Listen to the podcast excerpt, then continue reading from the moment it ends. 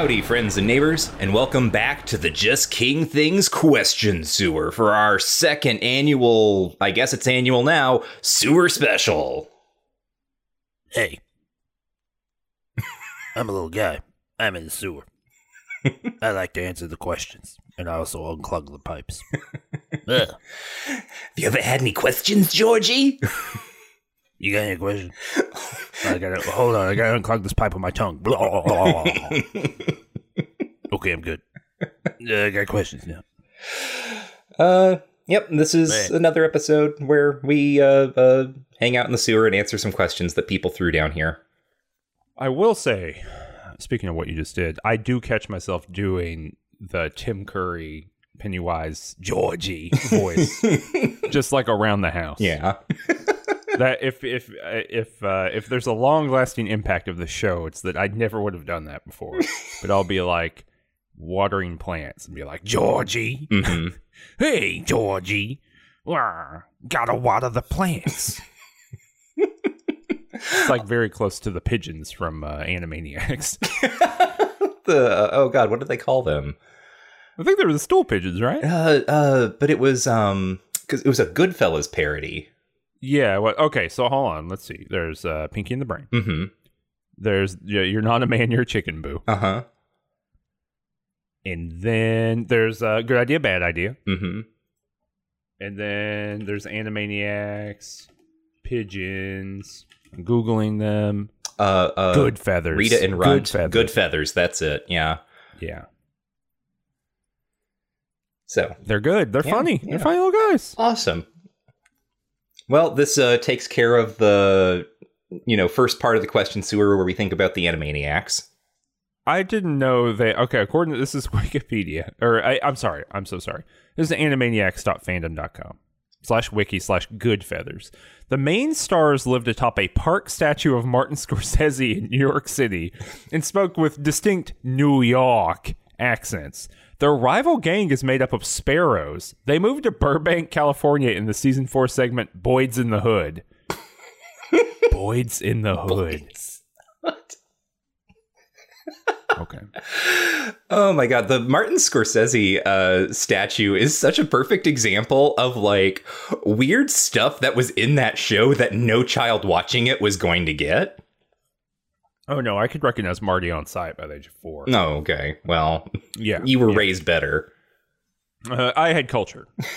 I was enculturated into the art, fine recognition of the finest directors, of course, Martin Scorsese, Francis Ford Coppola, Bogdanovich, and the like, But that's good. That's good stuff. Mm-hmm. This is me just avoiding doing the thing we're supposed to do. Mm-hmm. Have I talked about Italian American? What? Like Scorsese's thing. Okay. Like it's one word. Yeah, it's one word. Italian American. I don't know if you've talked about it on the show, but I know you and I have talked about it. Oh, okay. Well, it's great. People should watch it. I think about it all the time. It's Martin Scorsese's documentary made about his parents. And it's excellent. It's truly excellent. I think it's on the it's on a disc. If you're a physical media person, I think it's called like Martin Scorsese Short Works or something. It's a Criterion disc. Hmm. Anyway, you should check it out. Italian American. It's good. Yeah. It's got Marty's mother. She's from New York. I have seen the clip of him on I think it's maybe The Late Show or The Tonight Show where he like brings on his mother and she like makes manicotti or something. She makes meatballs. Yes. Yeah. It's great. Yeah. All right. We're question sewer. We're just answering questions. Yeah. Yeah. People sent a bunch in. Mm-hmm. And just to say it at the top, we'll say it again at the end. If you ever want to ask us a question, we will maybe cover it on a future question sewer. Currently, we save them up. Yeah. Currently, we save them all up and answer them at one time. But we might not do that in the future. Yeah. We might at some point have... We might at some point have an actual like episode that doesn't run us into 2 or 2.5 hours, and we can, take some questions at the end of a bonus. But for now, they just happen on this special. So if you want to ask us a question, you can send it to our special email address, thequestionsewer@gmail.com. Let's do it. All right. Question number 1. I'm going to behind the curtain a little bit here, right? Michael goes through all the questions. Mm-hmm. And then make some selections. Some are just doubled up. You know, sometimes we get multiple questions. So not every question everyone asks, obviously, is on our sheet of paper here. Mm-hmm. But also, it's not a sheet of paper. But Michael does that, and then he categorizes them. And I go through, and then I blow all that up. Mm-hmm. So I've blown that up by the last question that's on the sheet, on the document. I've said, Michael, let's start there. Okay. Hey guys, love the show, but don't understand the Dylan hate. What did he ever do to you? And what would you need to get on Patreon to start a listening to Bob Dylan catalog in chronological order with an open mind podcast? Cheers, Jake. Homestuck, Jake. Wow. Mm-hmm. Yeah, Jake English here asking us about our Bob Dylan takes. I gotta say this, just to be honest with you. I've said many times, I'll do anything for money. Right? I'll listen to anything for money. It would take a lot of money to get me to listen to Bob Dylan with an open mind. It's my favorite Meatloaf song.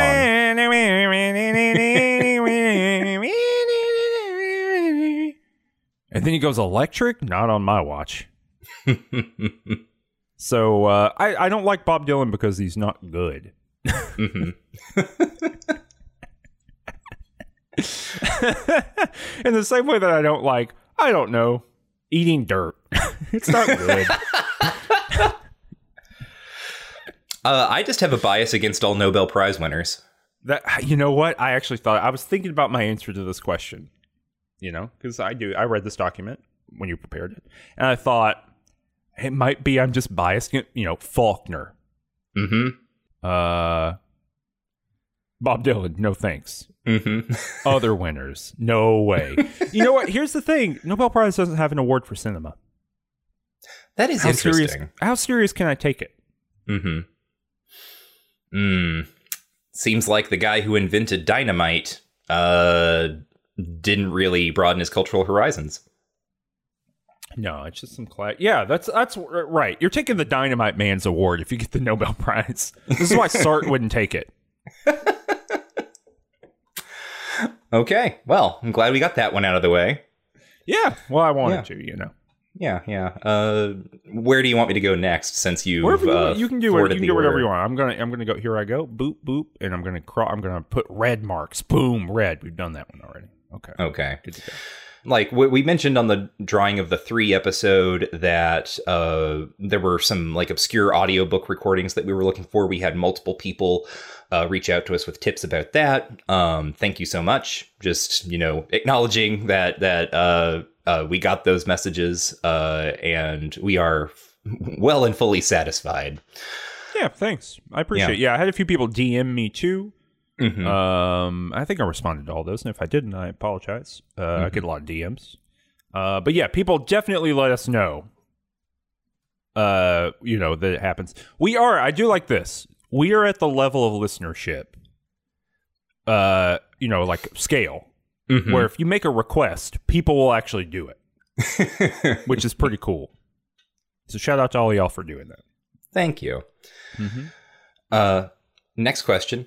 Dan writes in, asks, on the show, you talk a lot about the untouchable status King had as an author in the 80s. Uneditable, I believe, was the term. However, I'm wondering if you can recall how that played into his wider cultural impact.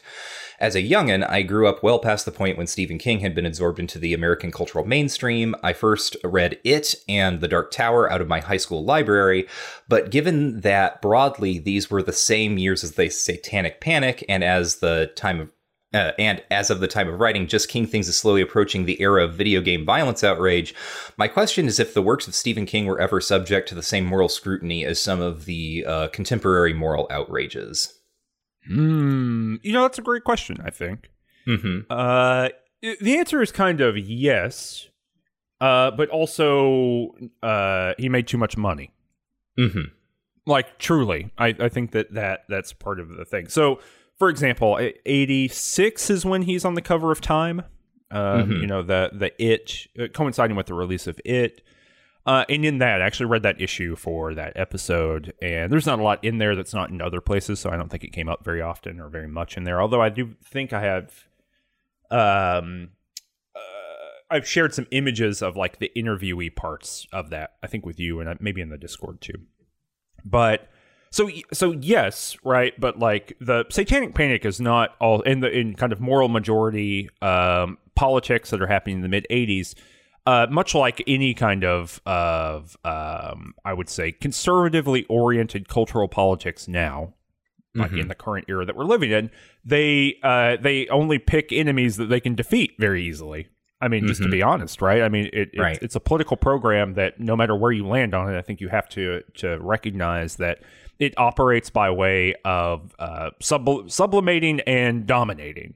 And so Stephen King was undominatable, you know, in a general sense. He made too much money. TSR and D&D and the nerds that played that, or you know, heavy metal album covers or any of that kind of stuff, those are like super small groups of people in terms of the population of the United States. Right. Like overwhelmingly small, with no political power and no allies in political power. Stephen King had the weight of, you know, essentially, I mean, it was the Big Five at the time, I think, still. Or not, I mean, not still, but I don't think it was bigger than that. I think still it's the Big Five publishers, right? He had Viking behind him. You know what I mean? Like that is a publishing apparatus that's just huge and massive and makes so much money. Right. And well, so like 1% of all hardback fiction or whatever being sold is under his name.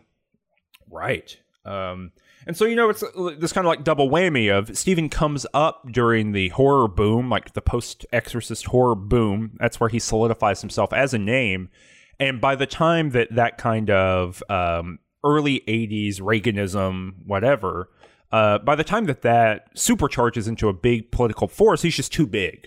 Right. So it's just as much. I wouldn't say it's like, oh, Stephen King somehow outmaneuvered them or anything like that. He just dodged, you know, he was too powerful at the right time to be impacted by that in a way that I imagine that some horror writers were not.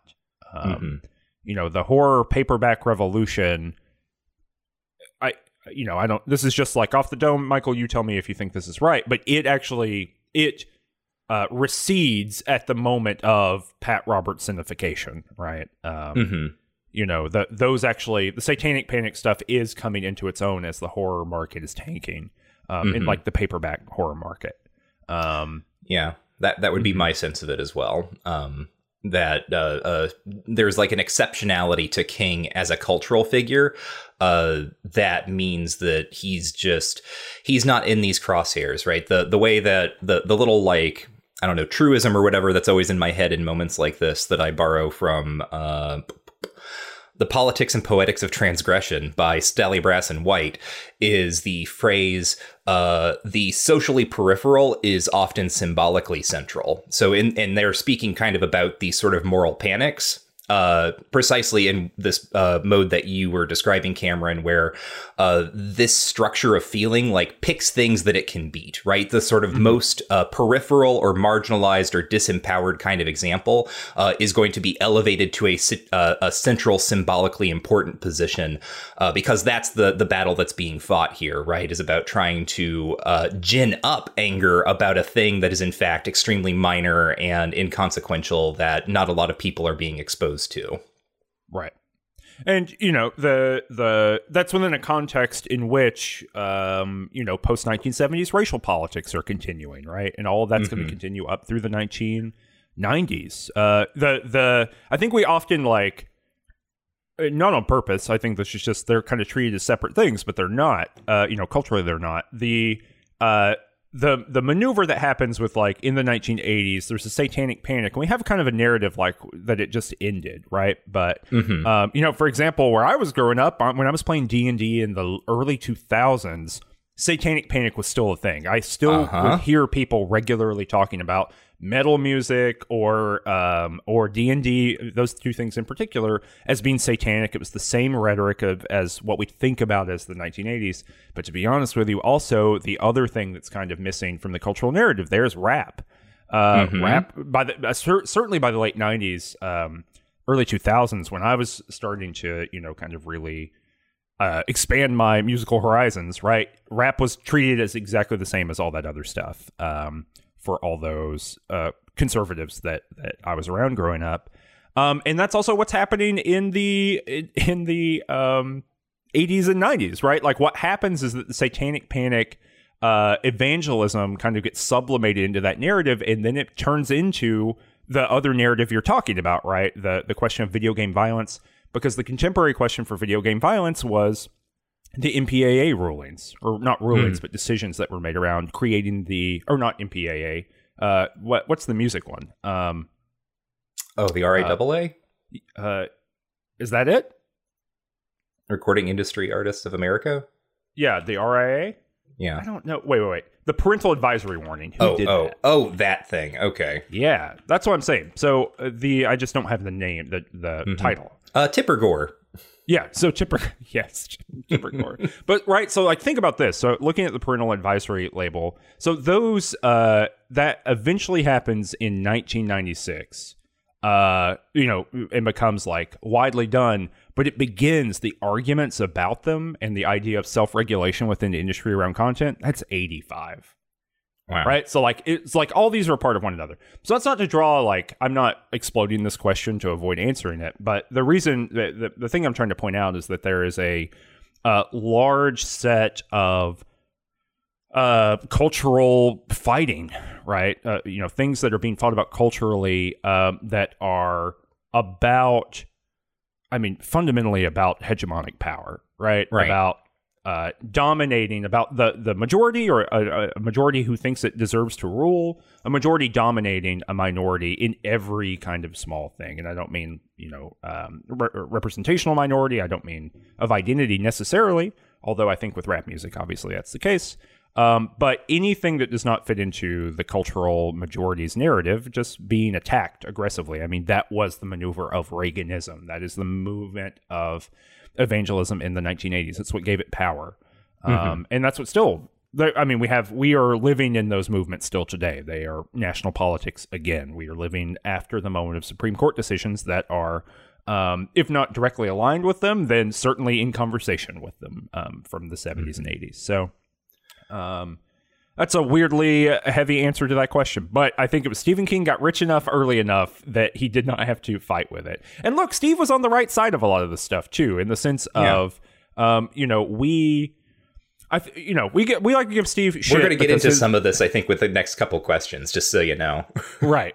So yeah, maybe I'll just give like the little small thing, like the stub, which is like Steve gets a lot of things wrong. About like the world, I think. I think that's why it's also 40 years ago, right? The Steve we've been talking about. People change. Stephen King is not a totality. Stephen King is a morphing object through time. Gets a lot of things wrong. And I think if you read those interviews from the mid 80s, he uses a lot of language I don't think we would agree with today, in a general sense. I think many people wouldn't agree with it then. I think in Ethic, right? Stephen King fundamentally believes that people who are oppressed deserve freedom, and that people should be able to write and say whatever they want. And he'd lived through, the dude had lived through the 1960s and 1970s. He saw what happened to people who were political dissidents. And then he chose to stake that debate and battle in the most centrist form of liberalism you can. Right. Yeah. Because Stephen King, notoriously hated the people to the left of him, or if not hated, thought they were ineffective and bad. He did not have a lot of patience for them, especially reading those college newsletters, or articles. Anyway, sorry, I've been talking about this for a long time, but I think the thing is that ultimately Stephen King was on the right end of this stuff, and he was a big defender, and he had enough money at this time to say that the freedom of artistic expression is important. And everyone in publishing is invested in that because that's, in fact, their whole deal. This has come up in the Castle Rock newsletters a couple times where he's like advocated against like library book bans and there was like some sort of maybe censorship law that was going to get passed that he was in Maine, I think, that he was like putting money on a campaign against or something to that effect. So. Yeah, it did get passed. I don't remember what I was just reading. Oh, it might have been the Banned Books Week talk that I've referenced in the past couple episodes. But that talk, he's there. He's in Virginia Beach for that. But it's to give a talk about the book bannings that are happening in the 1980s and like why would that be bad, right? I mean, he's out there kind of throwing weight around. I think you've talked about Michael when he was in North Carolina when the pornography laws were passed. I don't remember this. I think you did. I think you talked about on an episode that when he was that there were like anti-obscenity laws passed, and so pornography was taken off the shelf. So like one day he goes to the grocery store and it's there, and then the next day he comes in and it's gone. And like he somewhere, maybe I just read it in one of the newsletters, but I mean that was a lie, much like the time that we live in right now. It's kind of hard to understate that, right? Like the exact political experience in the U.S. that we're having right now has happened before, and it's the same playbook and it's the same ideas. You know, I'm not trying to be on a pedestal or on a high horse here, but that it speaks to our contemporary moment in a very strong way. And Stephen King was the most powerful writer in the United States, if not that, then right up there. And he very explicitly said, this is not okay, and I'm not going to support it, and I'm going to spend money trying to make it not happen. And I'm going to get out there and talk. It's a thing that's worth thinking about. So he was just too rich and powerful. That's the answer. The short answer is, Stephen King dodges all that because he actually is a locus of the other side in that moment. Yeah. The satanic panic, whatever. Yeah. And relatedly, the next question, you've talked before about how King has disdain or even contempt for the more critically acclaimed literary scene. Given that he is a popular but critically dismissed writer, do you have any idea if he's actually accepted as a voice for the quote-unquote common man, malevolent cars and TK abilities aside, Brandon in Minneapolis? I have no idea. So I don't know if I'm the index for the common man either, right? I'm not polling like hundreds of people about what Stephen King they read, but yeah. I mean, I would say like I am also not like an index for the common man. But what I can say is that like common man in America is a very particularly loaded phrase. Right. Right. And I don't think Stephen King, like it is also politically charged, right? I think maybe, historically these things drift, but I think from the 1980s onward, at the very least, the idea of the common man is also implicitly conservative. This is like, a white like farmer standing in his fields looking up at the sunrise while Aaron Copland music plays kind of stuff. And so, in that sense, right, I don't think Stephen King is a particularly good index of like common man values in America or whatever. But that said, I think he works, gesturing at what you were talking about in the previous answer, Cameron. I have this. He is kind of a like common figure for a certain type of like liberal.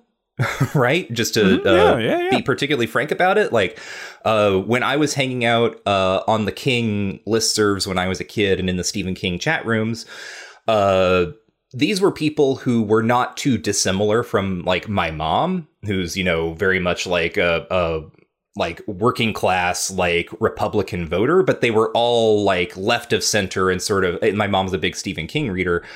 As well. So there is some sort of like, if there's a cultural Venn diagram, there is some sort of overlap where people fall into kind of like a Stephen King bucket, but I don't think it necessarily like translates into their politics or whatever. But there's a kind of like post 60s affability, I think, to King for some people that does allow him to function as a kind of face for...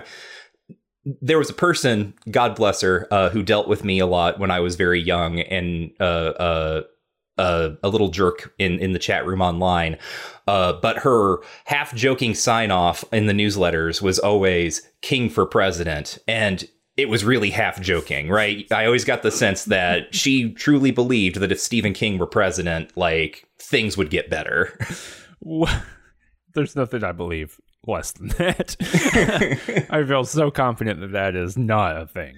Right. And the thing that I want to underscore there, right, is sort of a bunch of gendered stuff, right? Like, I think because Stephen King is a writer, he's never going to be a good fit for like what Americans in the present moment think about the common man. There's something hostile to that in the American imaginary, right? Being a writer is to a feat. Yeah, I think so too. Mm-hmm. Yeah. I will say this. Occasionally it comes up just in the world that I have read like a quarter of Stephen King in publication order. And people go, wow.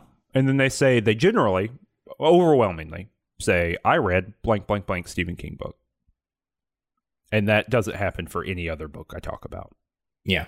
I know people love for me to talk about Malazan Book of the Fallen on here. So when I say... You know, the first book was The Gates of the Moon or something. Yeah. If you mention those, if you mention the culture novels, if you say, oh yeah, consider Phlebas, they don't, Gardens of the Moon. Sorry. Yeah. They don't perk up. They don't have anything to say. But the other day I was like talking to a repairman, the most common man of the common men. Whatever that is, right? That's a loaded. Yeah, term. But whatever that means, right? He was like a working class dude. We were just chatting. I mentioned Stephen King, and he told me about some Stephen King stuff.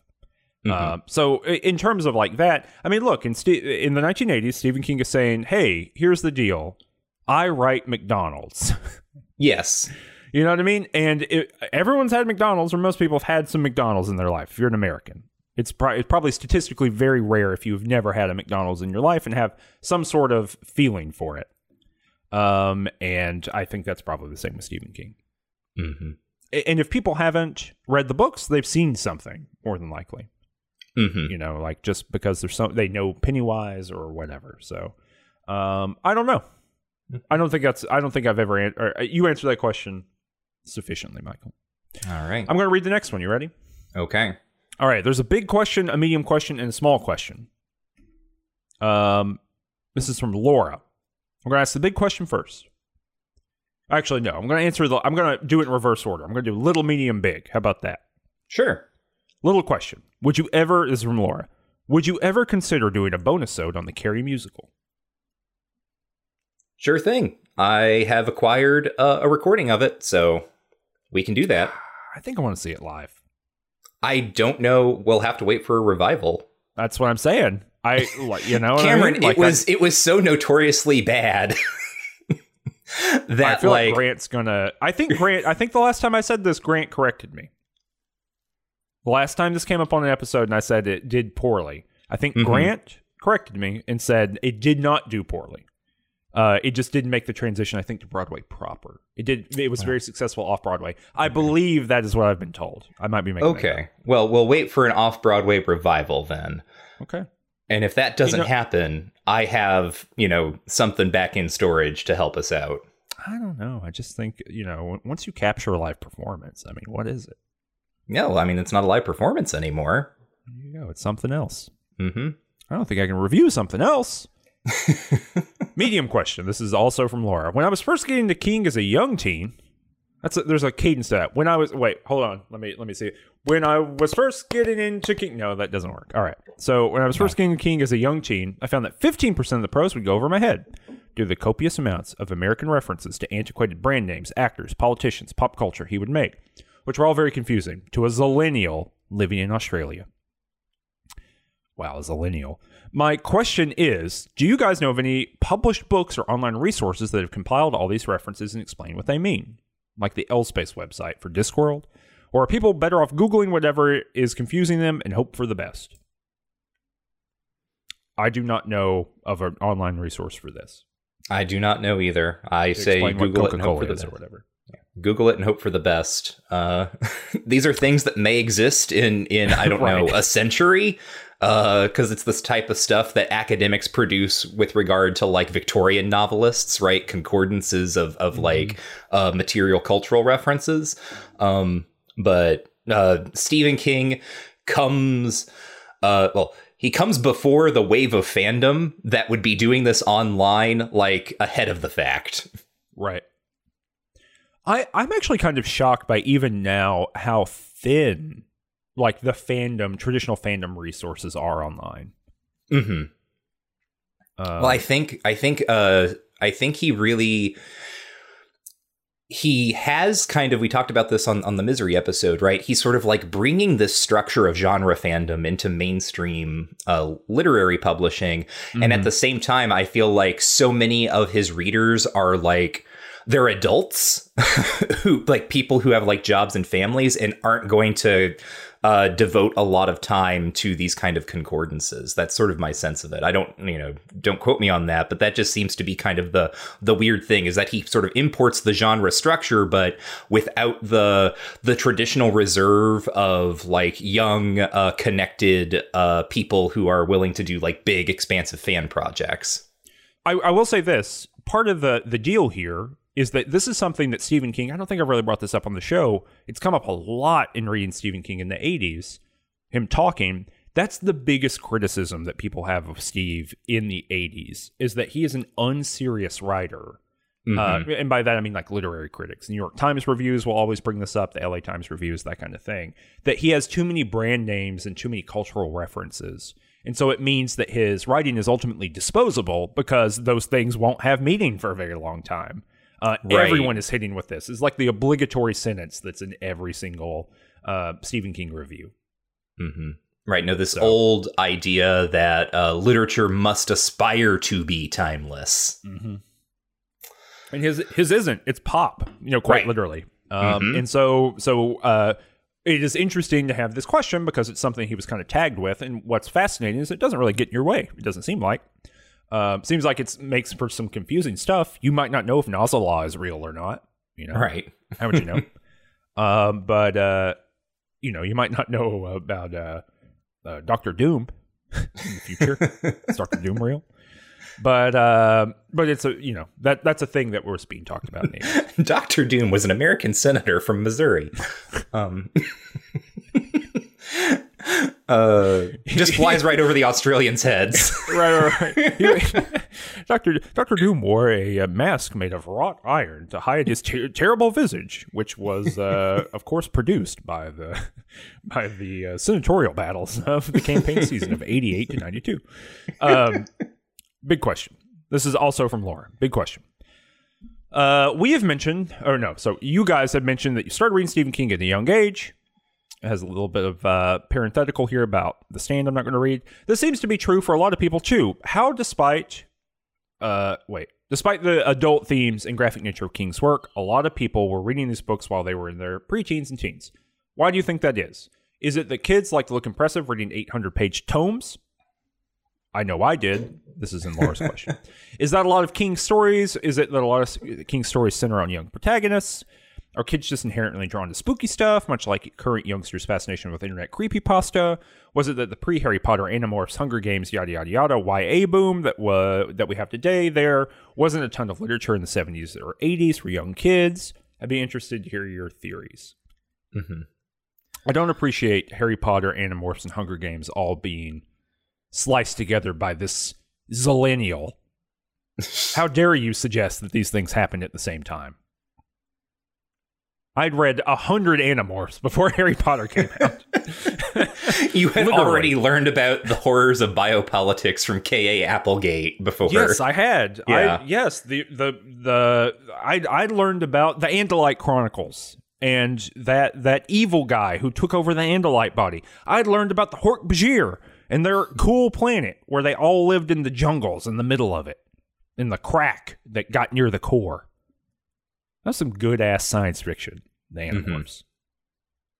But I don't know. What do you think? Why do you think kids... Really, this question is, why do you think kids read Stephen King?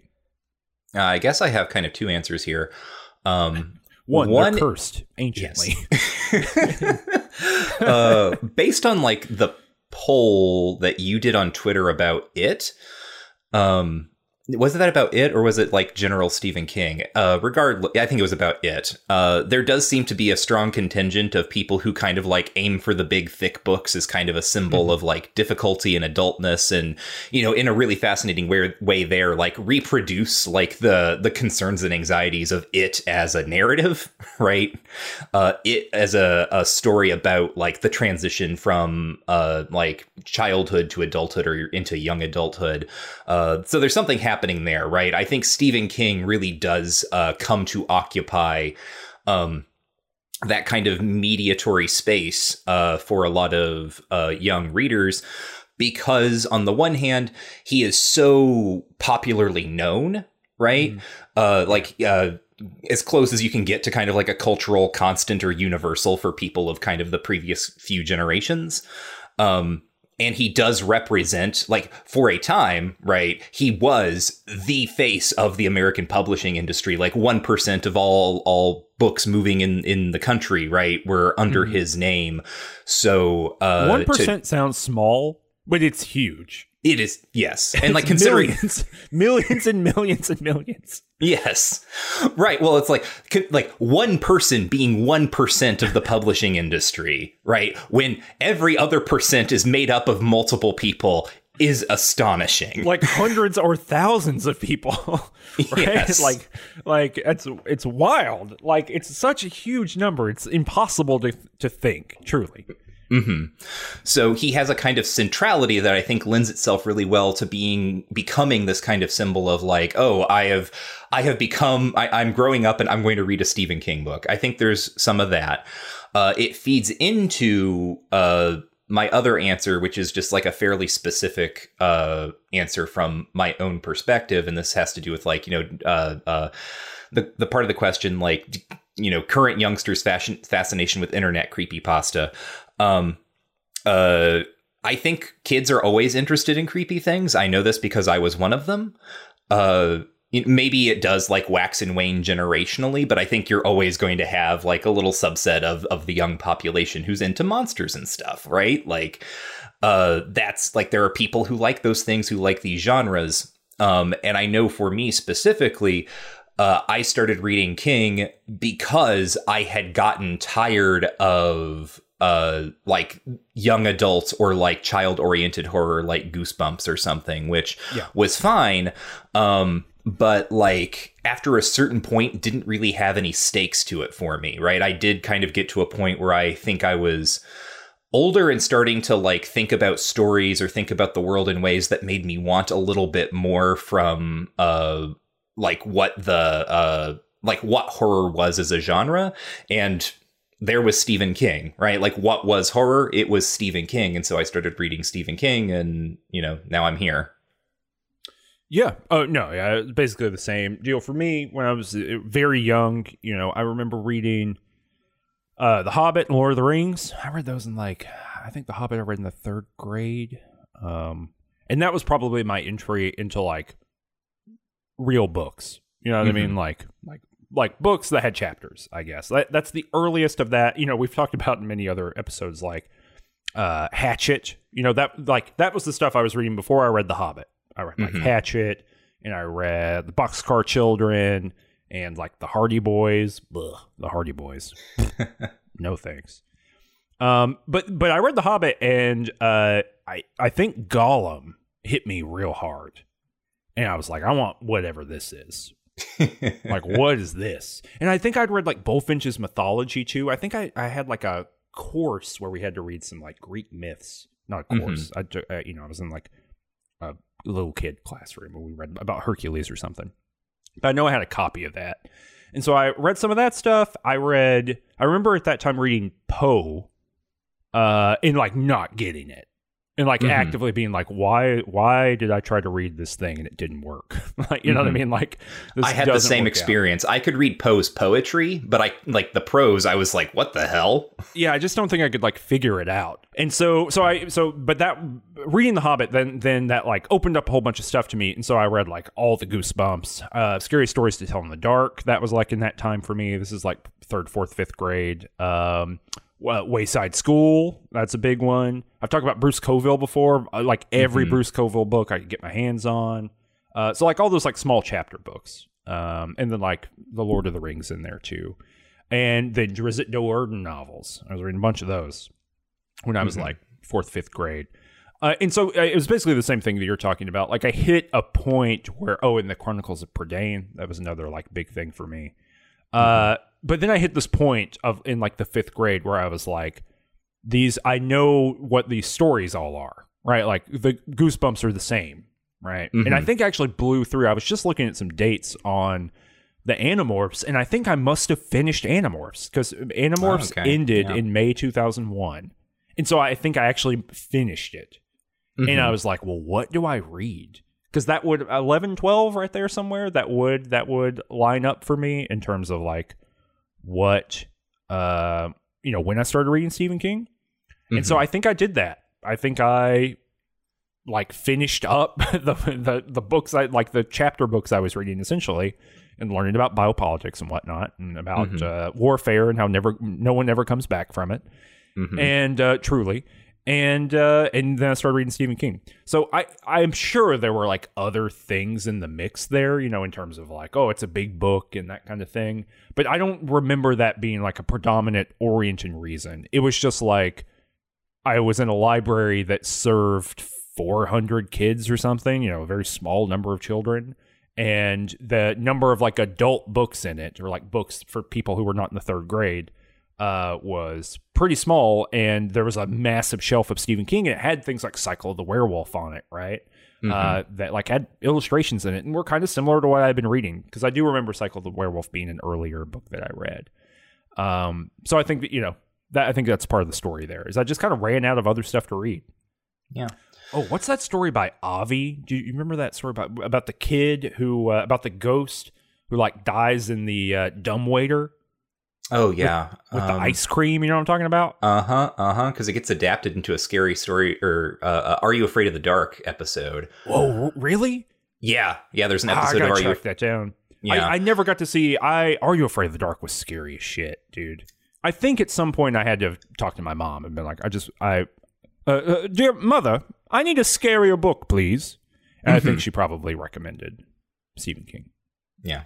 That has to be the connecting line. I know she was reading Stephen King a lot at the time. And so even if she didn't say it, you know, I learned it from you, Mom, you know, that kind of thing.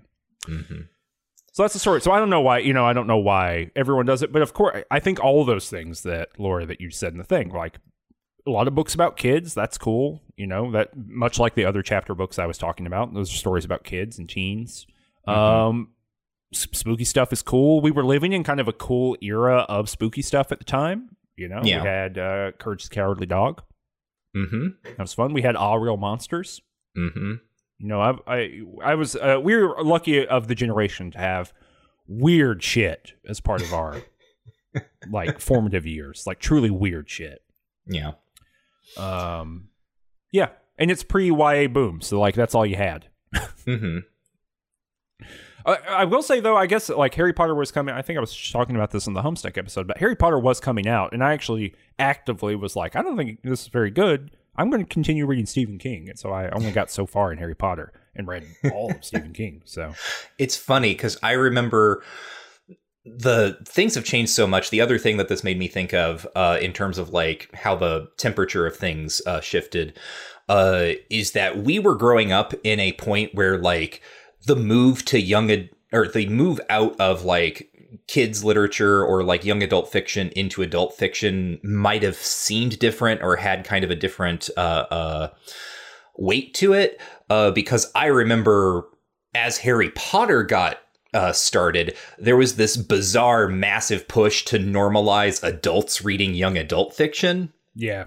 Oh, that's still going on. Yeah. No, and that, like, we live in the consequence of that today. But like, that's when it starts with Harry Potter. But no, that was this time. I mean, the release of Harry Potter actually transforms the publishing industry, and it supplants Stephen King. I mean, yes, that probably happens We're about to get to the point where some of that stuff is happening.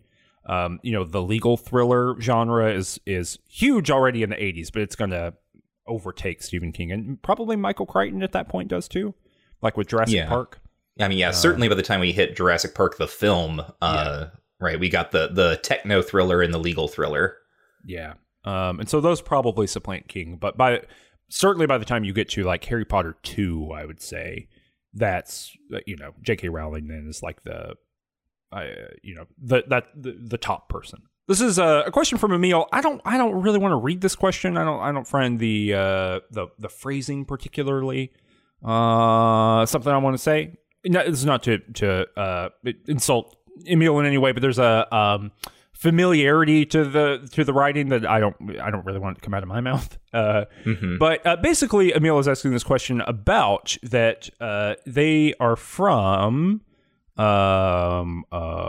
Where is it? A Scandinavian country. Yeah, a Scandinavian country. And they're saying that the reaction to the kind of sex scene that in it is not as strong in other countries than the US. You know, that people from the US, Americans, talk about it in a particular kind of way, whereas in Scandinavia, apparently not as big of an issue. And this is a quote. I've cross-referenced this with my Asian relatives, and none have immediate recoil to this, as the Americans seem to have, at least in public. There's some interesting assumptions being made here, Emil, that our public and private assumptions about or feelings about this are different. So the question is, what's up with that? Basically, is the question. And I will say, I don't know. I'm really only reading this question to say that's an interesting anecdote. You know, I can't confirm this beyond your one question, but that is interesting that you perceive a difference worldwide in the reactions to that scene. Yeah, the thing that it made me think of is the article from Castle Rock that actually goes over the Dutch edition of it and points out all of the stuff that gets cut out, including this scene. Oh, interesting. Right. Like, people in the Castle Rock newsletter are upset, or rather the person who writes that article is extremely upset that, like, they say that Stephen King is being censored. Yeah. Right. And particularly, like, with regard to this scene. And so I you know, that was just my thought. I was like, oh, when this gets published in the Netherlands, right, they cut this shit out. So perhaps perhaps Emil, you are like anecdotally in a position in which that's not a concern, but obviously in the publishing industry in the Netherlands, at least, right, more Central European than Scandinavian, but they seem to feel a way about it. So I don't know. Interesting, and I really only bring it up because that's interesting. I don't know what to make of it. I'm not a cultural expert about Scandinavia. This is an interesting question that I think we'll both have short answers to because I've actually been thinking about it. And this reads very similar to a review that we received recently that I've mentioned. So this is it's not from anonymous, but they didn't sign their email, so we don't read your name if you don't sign your email. Quote. You devote significant parts of your episodes to talking about the racism, sexism, fatphobia, etc. of each work, often giving such negatives more focus than any individual positives and invariably labeling them as deeply offensive, regardless of the transgression or your opinion on the work as a whole.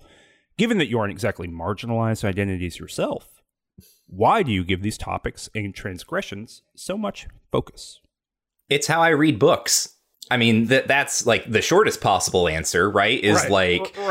I'm not doing something special here. Like, this is how I read everything that I come into contact with, because I believe everything in the world is going to be made out of, like, good stuff and bad stuff, essentially. And, like, my job in the world is to think critically about the things around me and try to pull those pieces apart so I can get a better sense of what I think is good and what I think is bad. I don't know. Like, I live in a world in which I'm an educator. You know, we work on these podcasts, Michael, and, you know, especially things like all of these shows, but, you know, things like Game Study, Study Buddies, or Homestuck Made This World, in which, you know, hopefully a clarity of communication and then a clarity about what the stakes are when you read a thing is really important to me. And like in Stephen King, you know, I think part of the reason that we talk about things that are socially exclusionary, are part of socially dominant modes of engagement, right? So systemic racism, misogyny, fatphobia, any of that kind of stuff, right? The reason we focus in on those things is that those are real systems that we live in.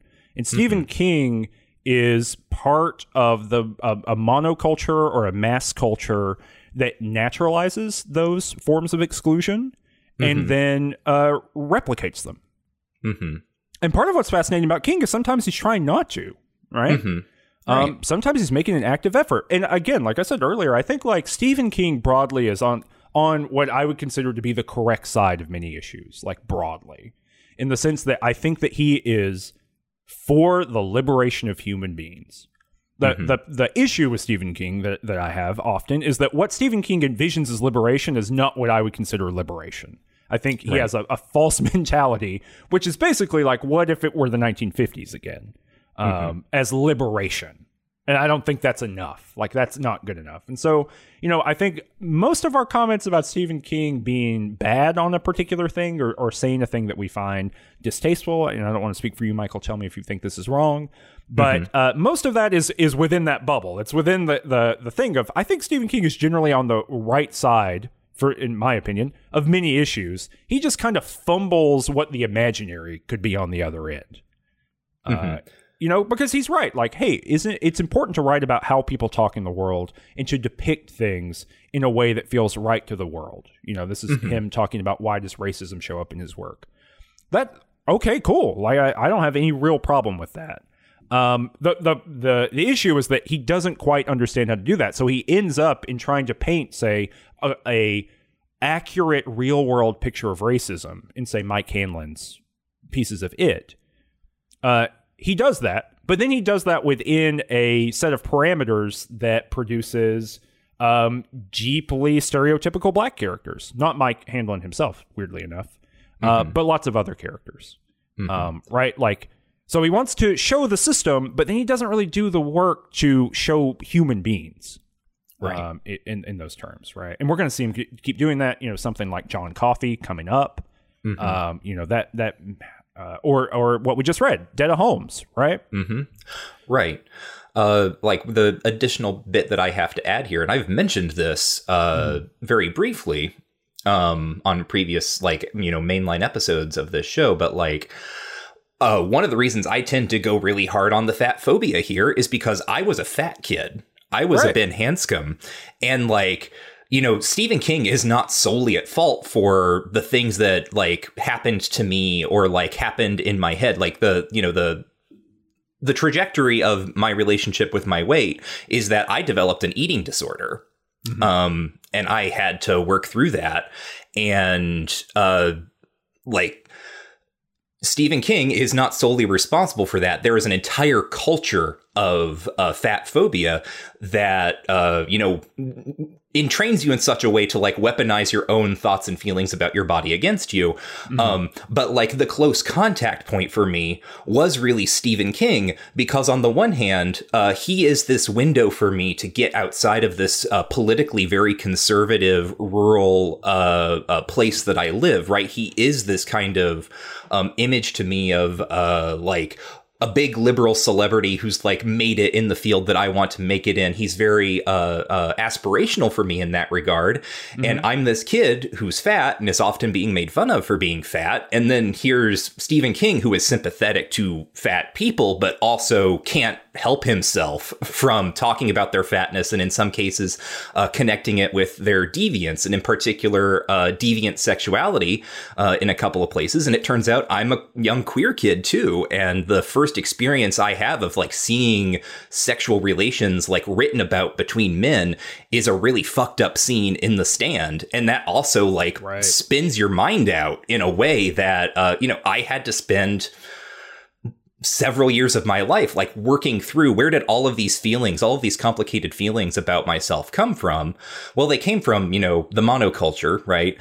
But like also there's this thing that I love, which is Stephen King and all of his work. And that was like, there were spurs on that, right? There were parts of that hurt me. And I cannot, like, I can't imagine, right, rhetorically, but like, it puts me in a position where I have to think through, like, okay, that was my experience being me. How does a black reader feel about seeing, you know, Odetta Holmes and Detta Walker? Right? How does a young girl feel when she's reading this book that casually talks about how seductive the body of a high school student is? Right. And or so younger. Right. Or younger. Right. Because that happens in these books. And so that's my relationship to reading, right? Is like finding the things that work for me and the things that don't work for me, and then trying to be accommodating and sort of think through like where is this hitting other people in ways that it hit me, right? Mm-hmm. How can we understand kind of the things that aren't great here while still insisting that there was something here that was good or that worked or that moved us? Because like that's kind of my orientation to this show, but also basically all the shows we do at Range Touch. Like, I think there's good and bad in everything. And like our work is about in general, I'm kind of universalizing here, in the world is about trying to figure out what we think is good and bad and then acting on those things. Yeah. The next question. Hey, folks, one of the load-bearing structures you've identified in King's work is a sort of recurring moral logic. Evil, and those who work it, may steal away a few wins and cause real harm, but in the end, the light will overcome it. Often, this will be because of some weakness intrinsic to evil itself, or the arrogance of its minions, or a fatal flaw in its plan, etc. The question goes on saying, I'm guessing for two of you that this probably isn't how we think that the world works. The question writer agrees. Like, I also am a materialist. I believe that, things happen in the world and so on. Evil often goes unpunished and things like that. Nevertheless, these stories rip. Yeah, sometimes I am annoyed and it does feel facile. Other times the grand reversal is hype as well. And I love to see the forces of light rally and come together. Where do y'all fall on this? And what's happening here from like a cultural production and consumption standpoint? Y'all talk about a lot about Steve being the great writer of the mid-century bourgeois. How do you think this moral logic fits into all of that? My own suspicions are pretty cynical, but I'd love to hear your takes. Austin. Damn. Yep. I mean, I gotta agree. It's fucking cool to see evil get blown up. I thought immediately of Jackson's tweet. Do you know what I'm talking about? No, I don't. Jackson head falls off on Twitter from the Abnormal Mapping Podcast Network. Check them out. Jackson has this tweet that goes around occasionally that I'm just going to read to you here now. I am fundamentally opposed to the monarchy and the church's ruling powers. History is a record of their atrocities. My therapist. That's fair. But I love it when the chosen king reclaims his divine sword and leads his army in glorious battle. My therapist. Who doesn't? Right? It's kind of like that for me in the sense of... I would say maybe King's tendency for evil to defeat itself is... he can do it in good and bad ways, right? Like, I think, for instance, I think the Overlook Hotel blowing itself up works. I think, it's rad. It's right? So good. Right. And it's like, it's such a good example of this, right? The hotel is like this greedy, horrible thing that becomes so fixated on its own desires that it forgets to, it forgets that it's like it actually has like a physical sort of place of embodiment that needs to be cared for or whatever, right? It's great. Not so great is The Stand, where the literal hand of God comes down to poke a nuke. So that, sometimes it can work, and also it can really not work.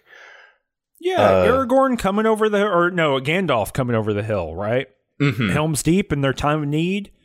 It's cool. Like, it's rad. It's a cool thing to like have good win out, right? Which is not a thing that happens all that often in the real world, right? Like, and Stephen King says this. Stephen King is very explicit in the 80s in a lot of interviews, being like, look, I write endings that do this. And I think it showed up in the It Chapter 2 special features that I was watching. I think that's where it was. We're reading Stephen King talking about It. Or not readings, but listening to Stephen King like more contemporarily, like 2019, talking about. And he recasts it entirely as a moral fable.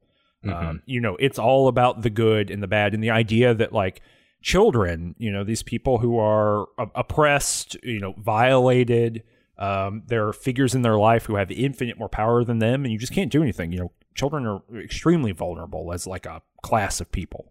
Mm-hmm. And the idea that like something that is existential and murderous and terrible and has its evil fingers in all the things that hurt them, that can be defeated. you know, that's a powerful story, and that's, you know, how he recasts Itch, you know, in the more contemporary period. It's just a straight up moral fable that holds out for good winning in the end, and that's rad. Like, it's super cool. You know, the ending of Misery with Annie Wilkes, like, just not being able to hold it together, you know, mm-hmm. and Paul Sheldon, who kind of sucks, right? He's not a great dude, but Paul Sheldon, who kind of sucks, being able to get out of the thing alive.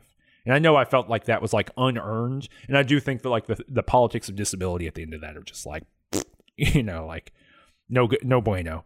But like the idea that, like, you know, she put the barbecue there. The thing that she did to him to torture him is the thing that gets her, you know, defeated, right? Killed, smushed. Mm-hmm. It's rad. It's cool. It's good stuff. Mm-hmm. I don't know. Sorry. I could just go. I think I could just talk for another 15 minutes about random good shit that happens at the end of Stephen King, but it feels good. Yeah. I think that's right. Well, and like the second part of that question then from Austin is, you know, like, what is happening here from a cultural production and consumption standpoint? You know, like, how does this fit into King being kind of the mid-century bourgeois novelist? Yeah, especially now, or, you know, contemporary to the moment we are now, you know, the mid 80s, mm-hmm. in which the you know, the evil empire is reigning. Uh-huh. You know, just the flip who it is. I mean, you know, it's the idea that, like, the most cynical we could be, right, is that Stephen King in the 80s is palliative care for the liberal consensus that is slowly but surely being choked out underneath Reaganism. Mm-hmm. Right. That, like, hey, if we just hold out long enough, the good's going to win out. I do think that that's a big part of Stephen King being such a powerful voice in, like, #resistance stuff during the Trump years as well, right? Like, mm-hmm. He is a beacon in the dark for liberalism as an ideology and as a mode of governance in its darkest hour, mm-hmm. because it holds out that, you know, the arc of history leans towards justice, right? Mm-hmm. You know, pushes. I forget the exact quotation, but you know what I'm talking about, right? And I don't know if I think that's true, you know, like on a fundamental level. I don't know, but it feels good to think about. It feels good to hope for. I don't know. What do you think? I mean, I kind of agree with that, right? Like, I don't know if I have anything other than kind of the cynical reading of it, in the sense of, I think that's why that narrative gets produced, and I think that's why it's attractive in kind of its moment. It'll be interesting to see in what ways, like, the recognition of it changes as history continues to move forward. But I already said, you know, Stephen King for me in the context where I grew up was kind of this this beacon, right? Exactly what you're talking about, this kind of light in the darkness, and. I don't know, like, in some ways, the arc of my political awakening is coming to realize, like, that, like, I had to go beyond Stephen King to get to the world that I actually wanted to exist. Right. Yeah.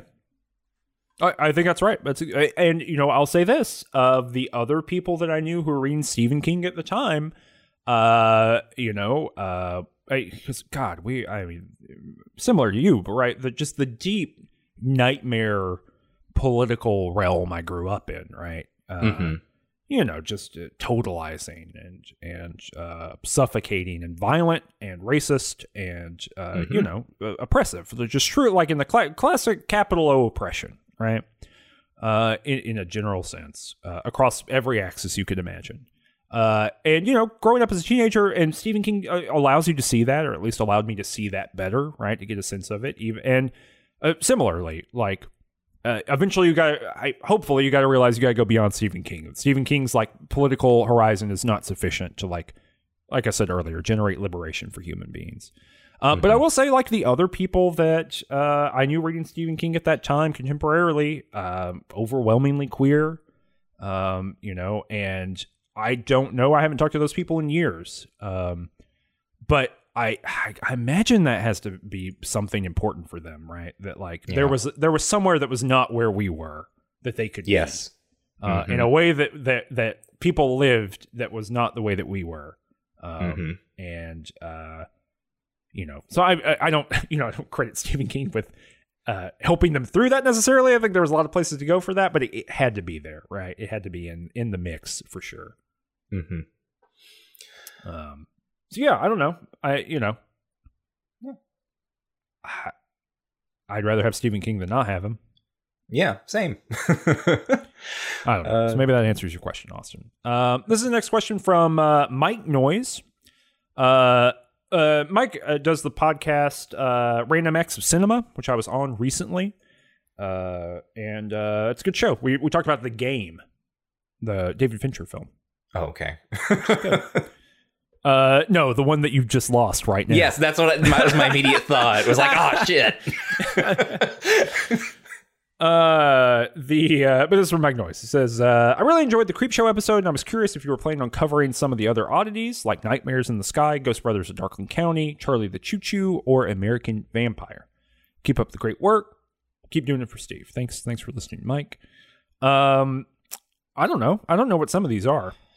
Nightmares in the Sky is the coffee table book on gargoyles, which you and I have talked about doing before, but I looked into it and my impression, maybe I should still try to acquire a copy, but my impression is that like the actual writing in those is limited to just captions. So I don't know if there would be much to talk about. Maybe we do it and we just like cram it into 5 minutes at the end of another episode. Yeah, maybe. Charlie the Choo Choo. I think we will have read Charlie the Choo Choo by dint of having read The Wastelands. American Vampire is a comic series that Steve wrote a couple of issues for back in like 2010. Well, so this is the one thing I am actually familiar with. He didn't even write issues. He wrote backup stories for I think the first trade. So like maybe 24 total pages. Maybe he wrote more after that, but I was reading American Vampire when it came out. I actually wrote a kind of a negative review of American Vampire, like on a blog at the time, and the writer like came out of the woodwork to tell me I was wrong. It was like a 20-year-old. Look, I get it; it totally makes sense. And he's gone on to write some really great comics. I think American Vampire is a very good comic, but it was a very strange experience that I had. Yeah. But so I've read those, and I would say probably not. I'm probably not. Yeah. We're probably not covering those. Yeah. Ghost Brothers of Darkland County is the musical that he wrote with John Mellencamp. Oh yeah. Which we talked about in the bonus episode for the going to the Shining Opera. Yes. Maybe we can revisit that. I don't know how we would if there's like another staging of it or something. I've seen it. Not great. Check out the Shining Opera bonus episode to hear more about, I don't know, whatever I said about Ghost Brothers of Darkland County then. I think in a broad and general sense, if there's a live production that we can go to reasonably of a Stephen King thing, we'll go. Yeah. You know what I mean? Like, but other than that, like Carrie the Musical, I'll go. If I can watch it. Ghost Brothers Darkling County, similar deal, you know? But other than that, I don't think I'm interested in watching like a VHS rip of Ghost Brothers of Darkling County or whatever. What did we see? What was being redone? Oh, was it The Shining play is being done in England, in London? Oh, no. Wait, yes. God, yeah, there's something being done on the West End. What the hell was it? Maybe we'll try to check that out. Yeah. We'll see. I don't remember now if it was The Shining or something else. Maybe, was it the Misery stage adaptation? Maybe that was it. I can't remember. We'll figure it out. Mike also wrote a book. I just want to give a shout out before we go to the next question. Mike wrote a book that's called 7 Days, 7 Years. It's kind of a self-published piece of fiction. It's a little dark towery, a little kingy. He actually pitched it to me, I think, when we were off air in the episode, and I read it. That was pretty good. Awesome. Just a little shout out. It's a good piece of genre fiction. I think it's got some Kingisms in it that I'm not super happy with. Not happy with, but I thought this is the Kingisms coming through, Mike. Come on here. Come on with your everyone's just sexually attracted to this main character guy. What's going on with that, Mike? But I thought it was a good little story if you're into reading some like self-published things. It's on Kindle. If you want to check that out, I had a good time reading it. I was not mad to do so. Fun little genre story. Vivian writes in to ask, I believe you were asked this last time, but I am curious if your answer has changed in the last year. What book are you each now most looking forward to and why? Thanks for the excellent show and keep doing it for Steve. I don't know. What's your answer to that? Yeah. You have a pocket answer? I do, and I don't know if it's changed from last time. I honestly don't remember what I said last time. I don't either, so that's a benefit of doing these a year apart. But I'm probably most interested in From a Buick 8, because that's kind of the like 90s, 2000s King, that's kind of my favorite of that batch, I think. Well, Tommyknockers was mine, and we're reading it right now, or I'm reading it. You haven't finished it, right? No, I'm in the middle of it still. So I'm going to say I was right. It's fucking rad. I don't want to say too much about it, but that was the one I was looking for. And golly gee whiz, I was right on that one. That book is truly fascinating and good to talk about. So, but we're about to do it. So I guess I need to pick another one. I guess I'm very curious. Oh, Desperation, probably. Not even in terms of looking forward to. Looking forward is always a little bit weird because it's like, am I looking forward to reading it? Probably not, because it's really long. And I remember it kind of dragging. In terms of talking about it with you, very curious about what we come to talk about. And also The Regulators, too. I think The Regulators is the worst Stephen King novel by a wide margin in my memory, right? And I haven't read them all. You know, I'm missing some of the more recent ones. But in my memory and in mind, The Regulators is like the bottom of the barrel, one of the worst things that Stephen King has ever put to paper. And so I'm very curious about both of them. I'm curious about the duology. I'm curious about that like weird character replication thing that goes on there. I'm curious about working through both of those in the Just King Things method. It looks like that's going to be September and October of 2023. So that's my answer. Cool. I don't think I read From a Buick 8. Really? I don't think so. That might be around when I... no, I must have. I must have read it. Because I think I stopped reading at The Dark Tower in 2004. Yeah. I think that's the last like chronological as they came out book that I read. Oh, okay. Well, that brings us into the next question. And I kind of sampled after that. Okay. Yeah, go ahead. Mitch writes in, you have both mentioned not having caught up with a lot of recent King. What is the newest King book that you have read? Are there any modern King pieces that you haven't read that you are looking forward to reading in a few years, either from the premise or from reputation? I don't know. What's the most recent one you've read? I've said this before, but just to reiterate, the last new Stephen King book that I read was Duma Key. Oh, so that's 2008. I'm looking at the list here. The last, most recent, because basically I was Stephen King complete. It looks like up to 2004. And then I've just kind of sampled back from there. So I'll just read off from like after that period what I have read. I've read Cell, Just After Sunset, Under the Dome, Full Dark No Stars, 11/22/63, Wind Through the Keyhole, Dr. Sleep, Revival, and that's it. That's the most recent one. So it looks like the most recent one I've read is Revival. And in terms of which one I'm looking forward to the most of the ones I haven't read, just like, you know, looking through it here. So the honest answer is that there's nothing post Duma Key that I'm just really like champing at the bit to read. You know, none of them have quite that attraction to me in kind of a general sense. But I am interested, like, you know, I'm sort of conceptually or theoretically interested in Dr. Sleep, probably the most, if only because of my feelings about The Shining. Yeah. Like that being one of my favorite King books. But then, weirdly enough, I have come to be like... I cannot overstate how uninterested I was in 11/22/63 when it happened. But having done this show, I am now just like, okay, finally, like we will get a payoff for this JFK thing. Oh, yeah. It's like his whole career is laser targeted to it. Yeah. I mean, I'm going to say there are some good Stephen King books after Duma Key. Under the Dome, you are going to like. I can feel it. I can feel it in my bones. I think the only thing people talk about in terms of it now is like the Dick Cheney shit. Yeah. And to be fair, Dick Cheney's in it, right? Yeah. Like, there's a dude who's just small town Dick Cheney, and that's very entertaining. But there's like a whole other very interesting science fiction novel in there. And the last 150 pages are awesome, like truly awesome. in a way that is like unpredictable. So I like that. 11/22/63 is also a very good science fiction story, just straight up, even beyond the JFK stuff, which is cool and important. And I also am more interested in that. But like that novel is really cool. Dr. Sleep is good. I liked Revival. It's kind of weird. It's like not a novel. It's just some stuff that happens to a person.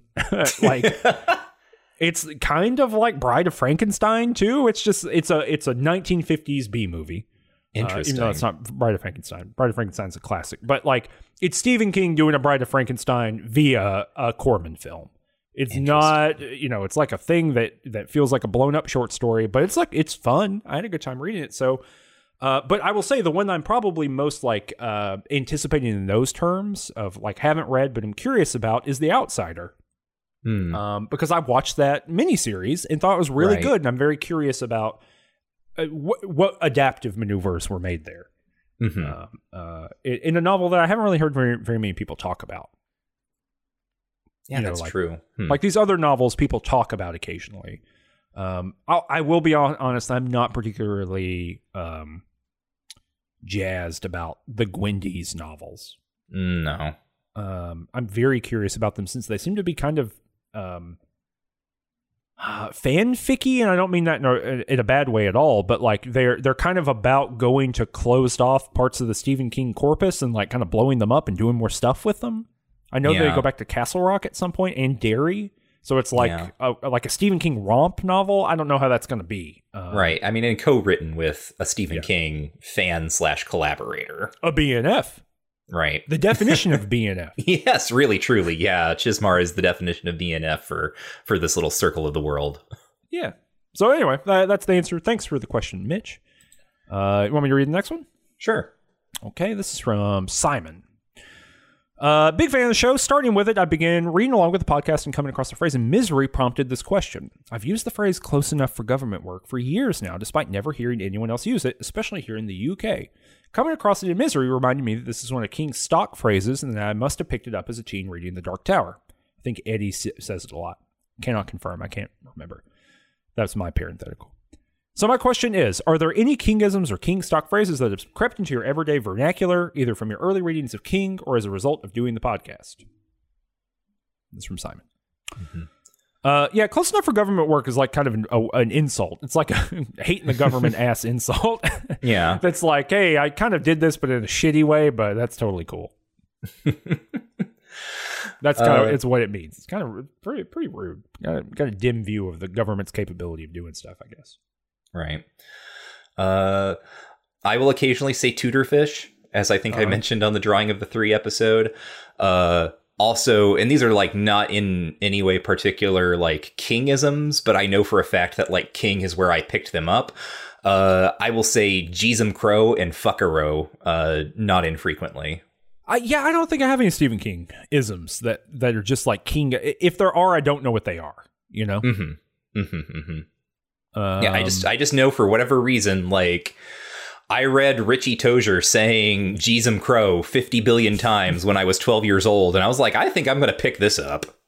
Yeah, I don't think. I mean, there were language affectations that I had in my youth. Like I called things that were cool boss for a long time. Like I on purpose. I was like, that's a cool word. I'm going to start like a little AJ Soprano. Yeah, kind of. Yeah, I was probably in college when I was doing that. Late high school, college. I would just be like, oh, boss.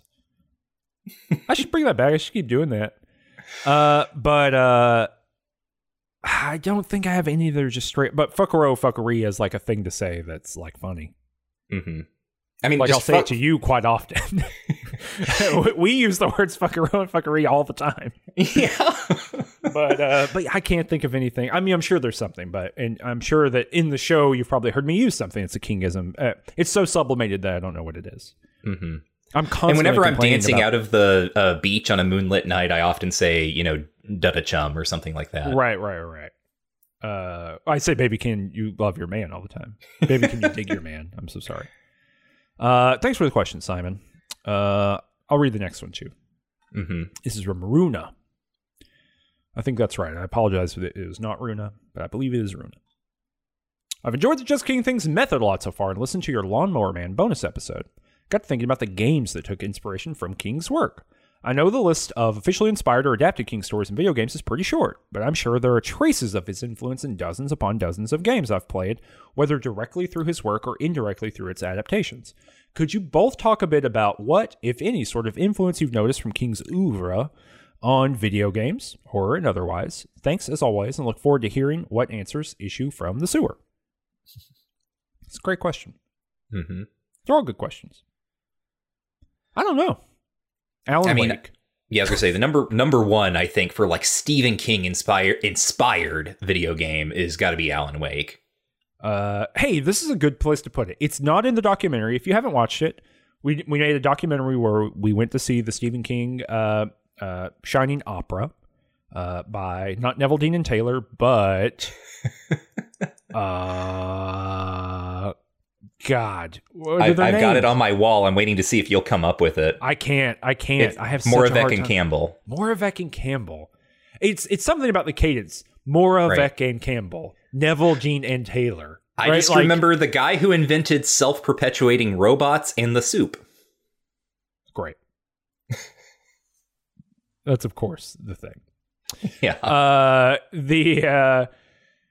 But anyway, so when we did that, I cut it out of the documentary proper because you just had to cut down a lot of footage. You know, we had like hours and hours of footage. And also without a front-facing camera, it made no sense. It was just us talking about some random thing, which I guess is what a podcast is. But it didn't work in visual form. But when we were driving into Estes Park, there is a power station in Estes Park that looks exactly like the power station in Alan Wake. Like visually it is identical. Oh, yes, I remember because you pass it as you're coming in. Yeah. And I thought, like, what? Number one, I'm not Finnish, I'm not Northern European. Maybe their power stations look like that too. And that's just a reference. But power stations don't look like the Alan Wake power station in the United States. They got a different vibe to them.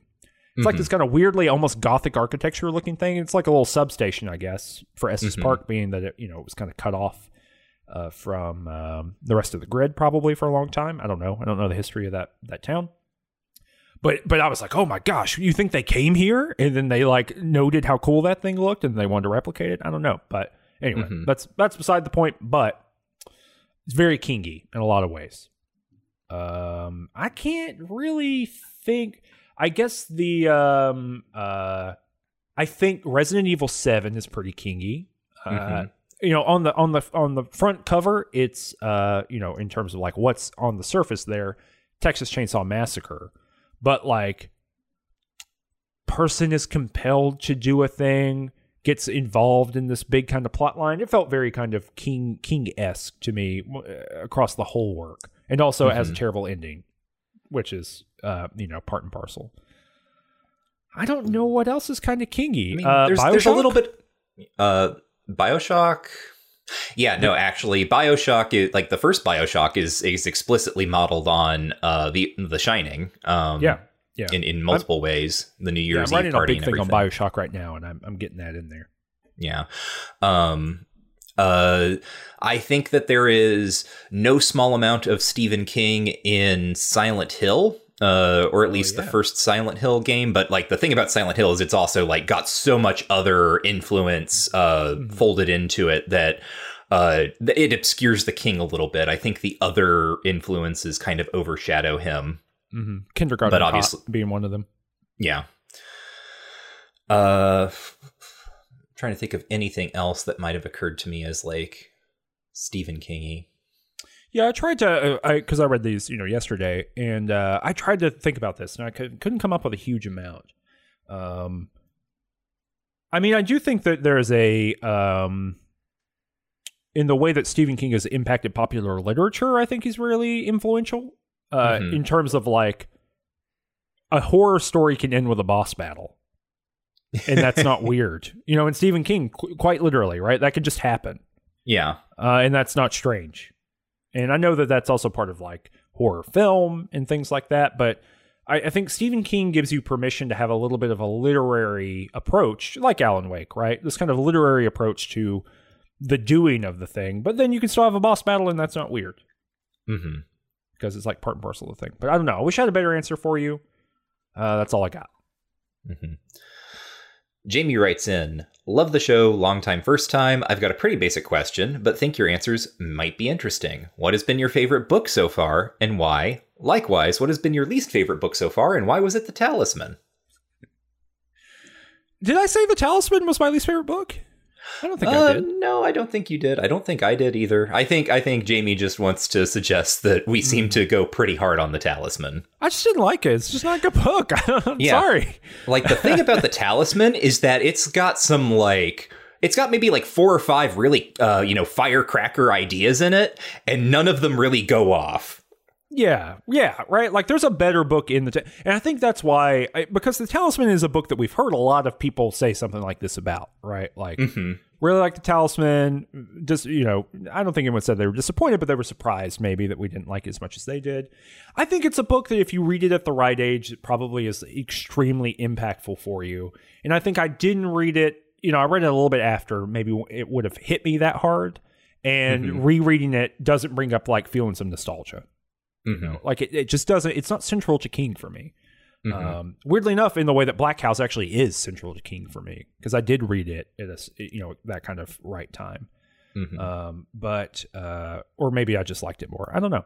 Anyway, The Talisman's not my favorite. I think The Talisman, at the end of this episode, we're going to rank our things, right? We're going to rank our... I forgot we were doing that. I did too. So we'll have to take a little break before we finish recording the episode to do it. But at the end of this episode, we're going to rank, and I think The Talisman's going to be in the middle for me. It's not the worst. But that, I don't want to focus on the negative in this question. What's been your favorite book, Michael? Just like limiting myself to like what is my favorite on account of the reread? Definitely Cujo. Yeah, I think it's got to be Cujo too, like by a wide margin. I'm looking at the list here. Yeah, that's it. I just straight up like it's Cujo. It's rad. I think Carrie, Salem's Lot, The Shining, those are all still really high on my list. I think the more surprising thing for me is what's low on the list. And we'll talk about that at the end of the episode. All right. Okay, someone, again, we won't say your name if you don't sign, just because sometimes, those things aren't, like what is on your email address is not actually what your name is and things like that. Yeah. So Anonymous writes in and says, thought of another question for the question sewer as discussed, not once on the podcast, King's on record for sometimes failing to arrive at a perfect title for a novel right from the start. What King working title would it be the weirdest to actually see unchanged on the finished project? Does Dreamcatcher have an edge on Eyes of the Dragon in this regard? Eyes of the Dragon, go back to that episode. The original title there was The Napkins. Dreamcatcher's original title, if I'm remembering correctly, was just Cancer. Yeah. I don't know. I guess I appreciate the question. I don't think I have a good answer to this because I don't know enough of these original titles, and I just have such like a my experience with this kind of thing is thin, but substantive in the sense of like finding the right title for a thing. Mine has mostly been in journalism, right? Which is figuring out your head. But that is such a group process that is sometimes arbitrary and sometimes not. It's sometimes by committee and sometimes just someone's vibe, right? Like it is such a title is so important and yet so arbitrary. Yeah. That it's real. I don't know. I don't have a good answer. I haven't really thought too hard about these. So it's a good question. But yeah, I'm actually just going to go with The Napkins because I feel like that's such a... So on the one hand, this is King, publishing that book in the 1980s where like the stereotype of the horror pulp paperback is, the something, right? The Crabs, like The Night of the Crabs or like The Blood Moon or whatever. So like Stephen King's The Napkins. On the one hand, I think that would have a really funny, cool resonance. On the other hand... just the idea of a fantasy novel being called I guess any novel that's not like some sort of more traditional, like non-supernatural, like bourgeois thing that is about, I don't know, the trials and tribulations of a maid in late 19th century England. A book, any book that is not that being called The Napkins is just such a funny idea to me. Well, I think maybe I haven't brought this up. The reason that I'm not like a Peter Straub person is that I picked up Floating Dragon when I was like around this age. Because I knew it from Black House, right? And so I picked up Floating Dragon, and I read like the first 20 pages. I was like, this is not about fucking dragons. It's not a fantasy novel at all. It's just about all the stuff Stephen King is going to steal from Peter Straub over the next 10 years. But I did have that. I did have that experience. And I was like, I'm never reading any of this shit again. Fuck you, Peter Straub. I'm a teen. So titles are important. I don't have strong opinions on that one. The Napkins is a good answer. I'll read the next one. It's from Anonymous. Dear Honchos, I have now read almost every book along with you in the second year of doing it for Steve. Curious about which ones you didn't read, by the way. That's my parenthetical. Back to the question. Subsequently, I have become known to my friends as, quote, the guy who's always reading Stephen King, end quote, which has resulted in people making a little fun of me, telling me about haunted cars and whatnot. My question is, do people in your lives know about this podcast? How do the people react when they ask, what are you reading lately? And you always say Stephen King. Thank you for all your work. Well, thank you for listening. And I have a second question, too, that I'll ask after we answer this one. Okay. No one in my life knows about this podcast. I keep all of this stuff secret from everyone. They think I'm just an accountant.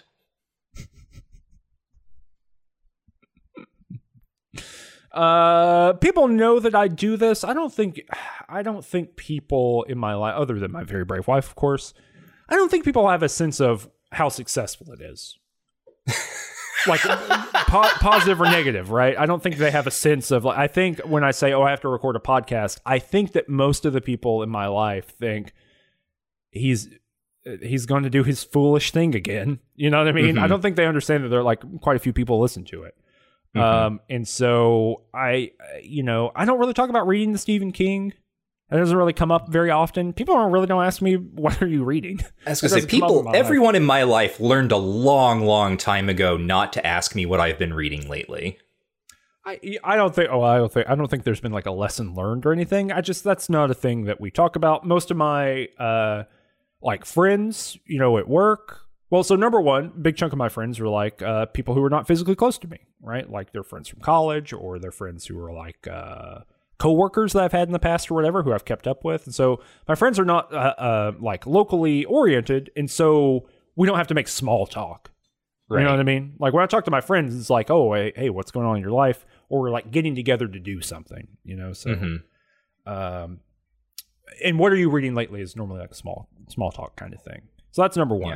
Yeah. At work, I work in an academic setting, and so we talk about the goofiest bullshit possible. You know what I mean? Like other day, I had a long conversation about, like, as a small talk conversation about the section of R.A. Judy's new book where he cites William James and works through the relationship between William James and Du Bois. And like how that fits into the James archive. And that was like small talk that we were talking about because we both read the book for a book club. Mm-hmm. And that, you know what I mean? And so like that's the kind of like academic, and like that's a thing that no one cares about. Like in the world, there's a reason that we're academics is because we care about these things that no one else cares about. Mm-hmm. Like William James, which I don't even care about. Just the guy I was talking to cares about William James. And so like, you know what I mean? Like, that's just not... So this is my whole way of dodging the question. And, like, my wife doesn't read any of this stuff. She doesn't really read Stephen King. She has in the past, but I don't think Stephen King's like a... I don't think. Stephen King is not an important author for her, even in a little bit. I would say that she reads much more contemporary fiction, much more contemporary literary fiction, and, like, contemporary bestsellers. So she has her finger to the pulse of, like, an entire reading culture that I don't know anything about. And reads also, I think I've said this before, she reads 15 times faster than I do. And so she closes out 200 novels a year or something like that. And, you know what I mean? So it's just like the pace that she reads too is just like bewildering to me. Which is all to say, this doesn't come up, and people don't. I think they think when I'm like, oh, I need to leave, I'm recording in the morning. I think they think like, oh, he's going to go do his little hobby. Yeah, I which would I guess say my, kind of my little hobby. Yeah, no, my sincere answer is yeah. Like the people that I like live around know that I do this. Like my immediate sort of like family, my wife and everything. But apart from my wife, I don't think for most. Almost everyone else, my wife understands that this is like work and part of my job and everything. For about everyone else, I think if I say I'm going to go read a Stephen King book or like record a podcast, it's a little bit like me saying, well, I'm going to go study some moon rocks for a while. Right. Exactly. I'm going to go work on my model trains. I think that's how it gets taken, which is fine. That's totally cool. I don't think very many people like I don't think anyone in my life listens to the show.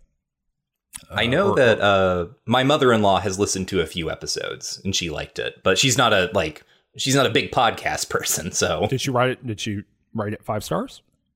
I think this was like very early on. I should go back and I should harass her to rate some things. Well, please don't harass your mother-in-law, but you should say 5 stars.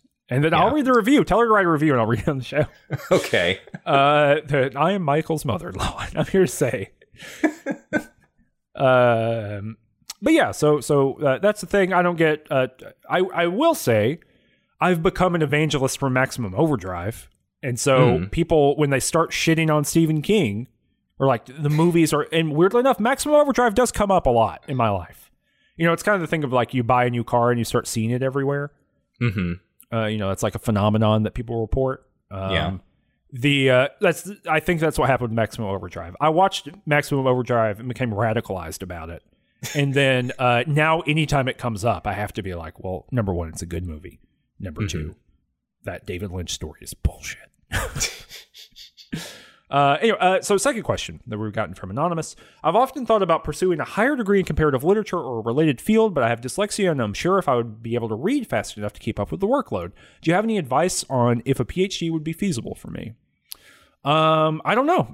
That's a great question. I would say there are 2 things to maybe 3 things to keep in mind about that. Number one, getting a job in comparative literature is very, very, very, very hard.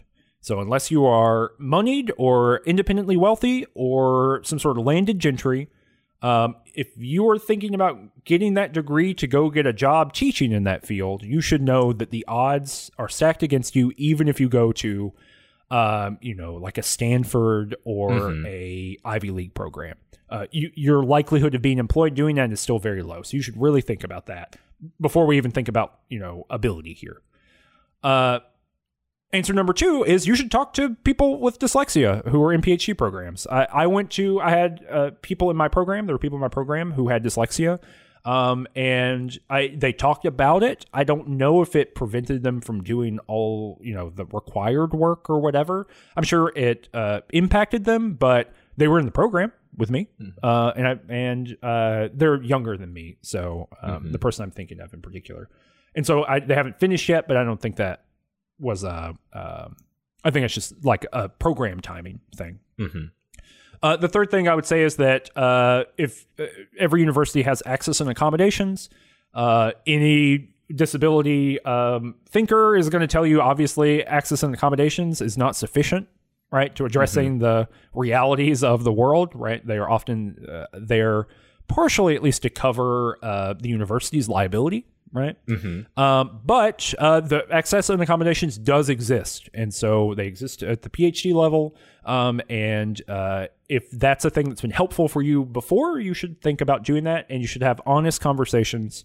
You shouldn't just apply to a program and just go to it because you got in. You should talk to the people in the program before you apply. You should talk to wherever you're thinking about. You should talk to the director of graduate study. And you should bring this up to them and ask them if you could talk to students that are in the program who are self-reporting that they're dyslexic, or if they could talk to you about what kind of access and accommodations are available to you. PhD programs are ultimately generally, and I say this as someone who's gone through it, Michael, I think you probably agree with me. They partially thrive on you not knowing as a student what you can actually ask for and what you can do.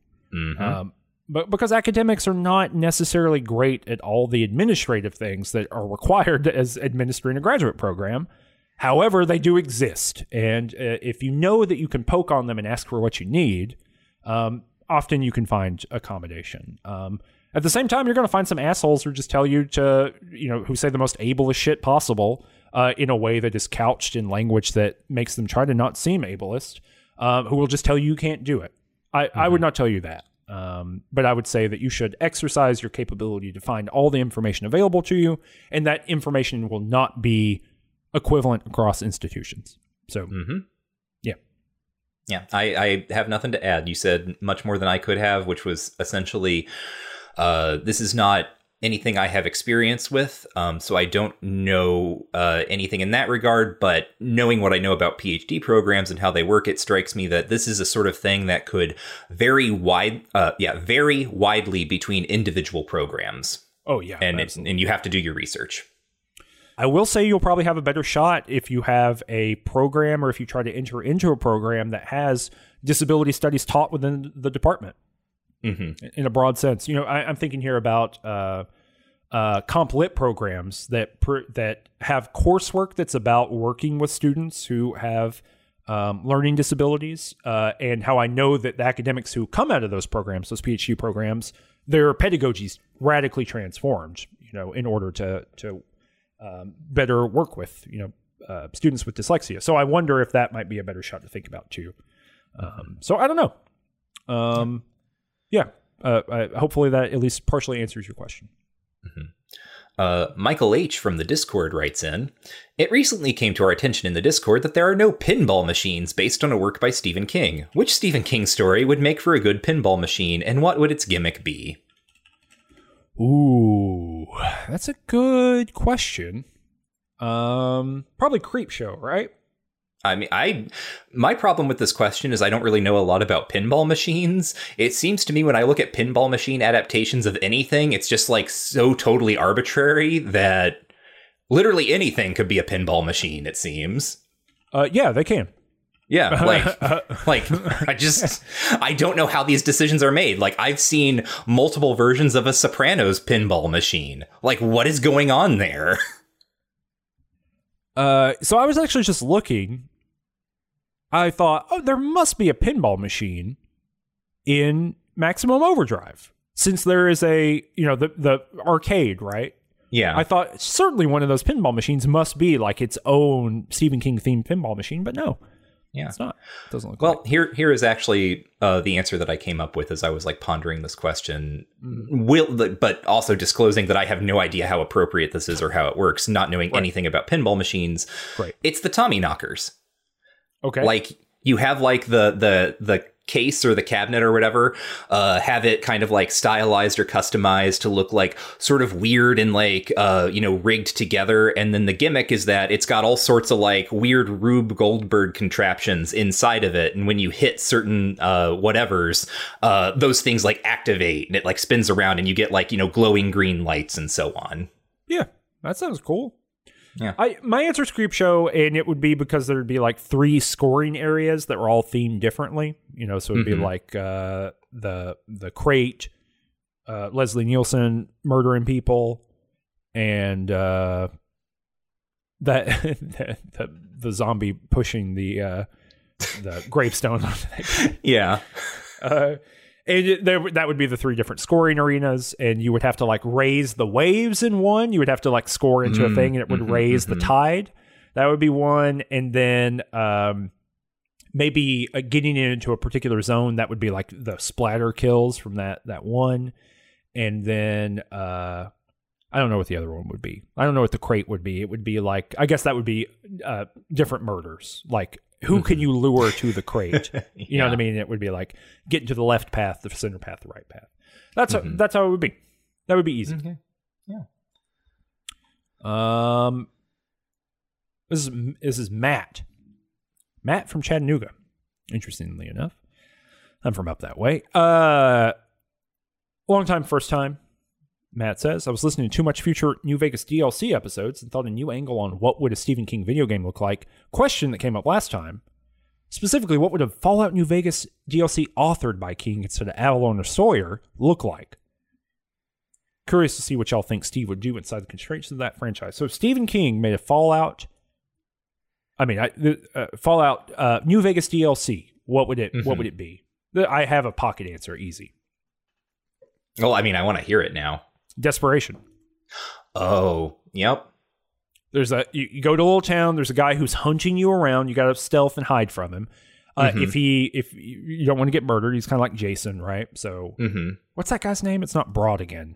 Etrigan? It's not Etrigan. Yeah. Kali Etrigan or Etragian or something. Etragian, yeah. I think Etrigan's the demon from DC. I was going to say Etrigan's from the comic, the DC comics, yeah. He's cool. That little rhyming guy. So yeah, him. Oh, and Jason Blood. Oh yeah, man, DC Comics.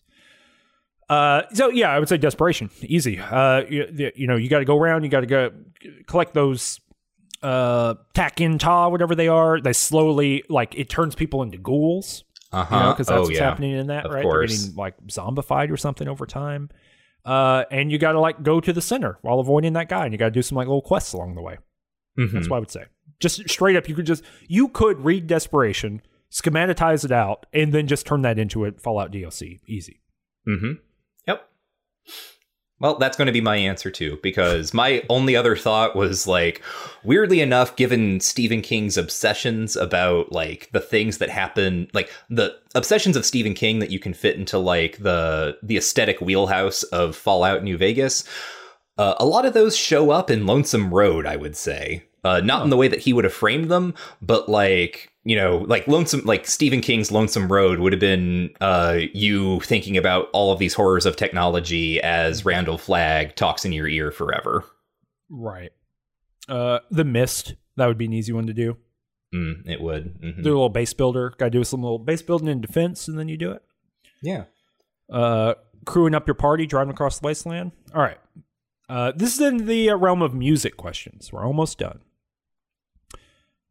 Pete says, did you look up this location, by the way? Yeah, Bris Vegas is apparently what people in Brisbane, Australia, ironically call Brisbane sometimes as I don't know, some sort of swipe ? I'm not sure of actually the affect here against like Brisbane being like Las Vegas. In some way, I'm not from Australia. I don't know what's happening here. I think it's that classic Australian humor where they understate the thing and then they take the understated thing and they make it big and powerful. You see. Know what I mean? But this is from Pete in Bris Vegas. It says, in The Stand, when Trash Can Man wanders the States saying bumpity, bumpity, bump, I always assumed he was singing Down to the Nightclub by Tower of Power. You didn't mention that during the mixtape, and neither did Kurt Hamilton. Please clarify. This is important. So I purposely didn't listen to that until right now. I don't know what this song is, Down to the Nightclub. And I also believe, does Trash Can Man actually do that in the original novel that we read? Or is this, because there's a lot more Trash Can Man in the re-up. In the uncut version.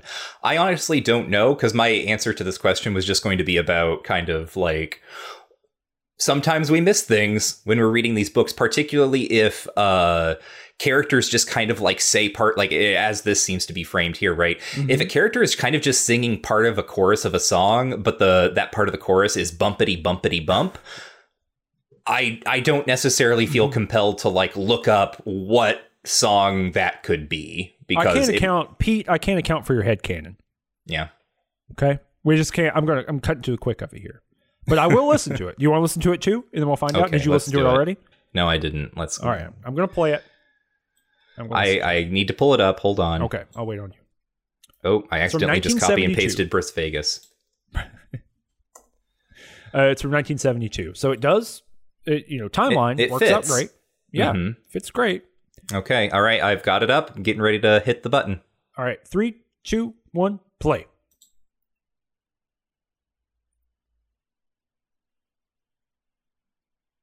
All right.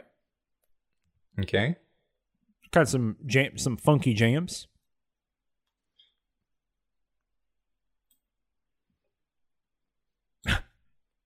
Okay. Yeah. There's a lot of people in this band. This song's rad. Yeah, this is good. I haven't heard the bumpity bumpity bump part yet. I just heard it. Oh. Bump, bump, bump. Yeah, sure. That's probably right. Yeah. Good looking out. Yeah. Pete from Burst Vegas. It does sound like what probably he would be referencing, because they do go bump, bump, bump. Yeah. Cool. Nope. Makes sense to me. All right. Well, there you go. Clarified. Mm-hmm. This is from Brenton. If you were given the task of creating a greatest hits collection of 12 tracks mentioned in Stephen King books, which artists would be on there? What artists would you absolutely avoid besides a classic folk singer? Thanks for the question, Brenton. Well, Who Made Who? That's at the top. Mm-hmm. Eddie Cochran. That's on top. Sure. I've become a little bit of a cockhead. Oh. I listen to Eddie Cochran all the time now. Like, constantly. It's like every playlist I listen to. So I think I gave Eddie Cochran some shit. I was like 12 O'Clock Rock, not good. Oh yeah, because that's the one that Danny likes. Yeah, I know I was wrong. I'm brave enough to admit it. Oh, he admitted. Mm-hmm. I don't. 12 tracks is going to be hard. I might. I'm going to say this. What I'm going to do is I'm going to work up my playlist, and then I'll put it on. I'll put it on Twitter the day this drops. How about that? Okay. Yeah, and I'm not going to do that at all because I don't have enough opinions. Okay, that sounds fair. It's going to be 12 Bob Dylan tracks. Yeah, I mean the one thing that I would add to what you already said is like you got to have some CCR in there. Oh, yeah, absolutely. Of course. Yeah. I mean, there are some good Stephen King songs. Yeah. I mean, he didn't make them, but there are good songs that Stephen King likes. Mm-hmm. I learned how to play Who Made Who on the guitar. Did you say you did or you want to? I did. Oh. It's not complicated. Really? Yeah. Shocker, huh? Yeah, you're saying AC/DC doesn't have a complex harmonics going on? I don't play the guitar solo. And look, that's it. We did it. Hooray. We got to rank our stuff. You ready? Yeah. All right. Give me 1 second. I got to get a notepad out. Mm-hmm. All right. We took a long break. Now we're back. We have ranked everything. So you took a while and really thought about it. Mm-hmm. And I did it purely based on gut instinct, and it took me about 3 minutes. Mm-hmm. So I think our lists are probably going to be different, but why don't you go first? We're ranking... worst to best. So this is a rank order of all the Stephen King books we've read so far, not including the Tommyknockers, which is next month's book. Everything. So, and not including Dan's Macabre either. Not including Dan's Macabre. I specifically made a rule to exclude it because it didn't really seem fair. Right. It's not like any of the other books, right? So right. It's weird to chart them on a continuum. Right. We will rank the nonfiction books by themselves once we've read more than one. Mm-hmm. All right, go ahead, Michael. So, this is your worst to best Stephen King books so far. Right. Rage, Roadwork, Eyes of the Dragon, The Running Man, The Talisman, Christine, Thinner, Creepshow, Firestarter, The Dead Zone, Cycle of the Werewolf, Different Seasons, Drawing of the Three, Misery, The Gunslinger, Pet Sematary, It, Skeleton Crew, The Stand, Night Shift, and this is the final five, The Long Walk, Carrie, Salem's Lot, The Shining, Cujo. Fascinating, very different lists we're going to have. Mine was just gut, too, right? Mm-hmm. I'm sure yours is in some ways consistent with previous lists you've produced, but mine probably is not. Pure I gut. Have never made a list on this. I think we did this last year, though, didn't we? Did we? Okay. I believe we did. Pure gut instinct is what I got. Worst to best Stephen King novels that we've read so far.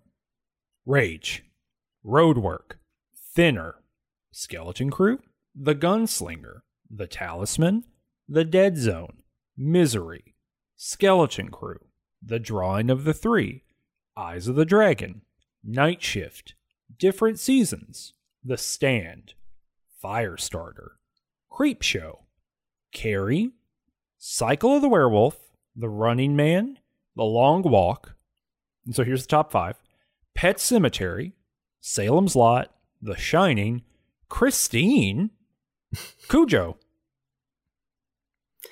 You said Skeleton Crew twice. Oh, did I? Yep. I know I wrote it in. Where? Oh, I had it on 4 and number thing. I reordered it and I didn't delete the first one. Okay. It is not number 4. Skeleton Crew. It's on there twice. No, it's closer to Misery. I meant to delete the first one. Okay. So the worst 5 are Rage, Roadwork, Thinner, The Gunslinger, The Talisman. Kind of shocking to me, actually, that The Gunslinger ended up so low. Mm-hmm. But just vibes. And also extremely surprising to me that Christine's number 2. Yeah, that's a real thing.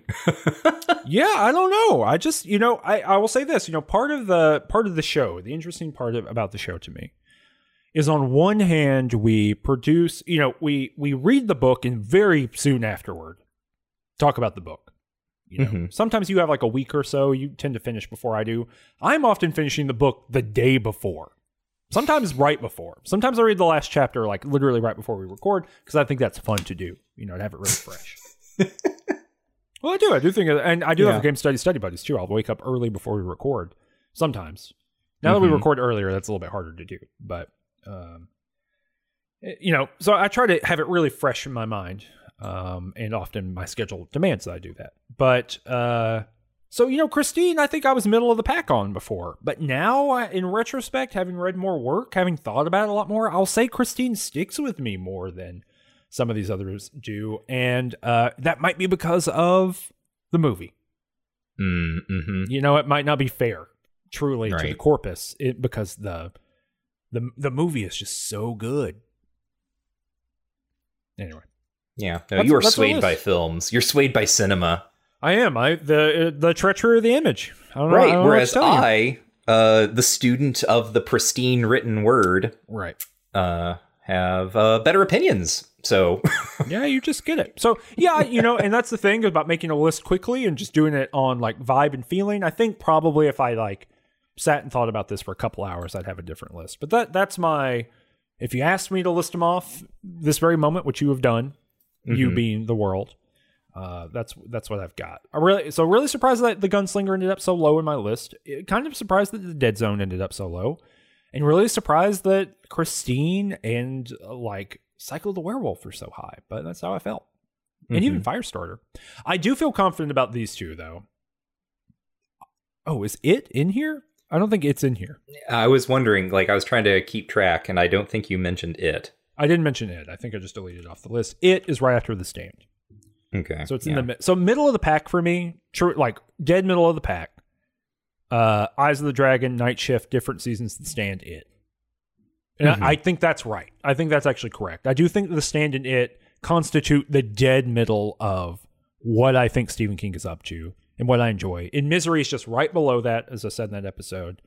And right above that is Carrie, Cycle of the Werewolf, The Running Man for me. And that the middle feels exactly right. So I think that does mean the edges are probably correct. Yeah, I don't know. My list, I mean, I think my list just feels very unsurprising in a general sense, right? I really put the fantasy things near the bottom and the things that I like near the top, and everything in the middle becomes not interchangeable, but once you get into kind of your middle grade King, it becomes very hard for me to make hard distinctions, right? The difference between between The Dead Zone and Firestarter for me is just, how am I feeling that day? Right. Okay, cool. Well, that's it. That's the end of the question sewer. Yeah. Thank you everybody for listening. For 2023. You can always send us, what's the email address? thequestionsewer@gmail.com. Well, you can do that. You can go to patreon.com/rangetouch in order to support us. This is going in the main feed, and hopefully people enjoy it. Enjoy listening to us answer questions, and we're going to try to do a little bit better about answering questions in the bonusodes. We just forget. Yeah. We get so wrapped up in cinema.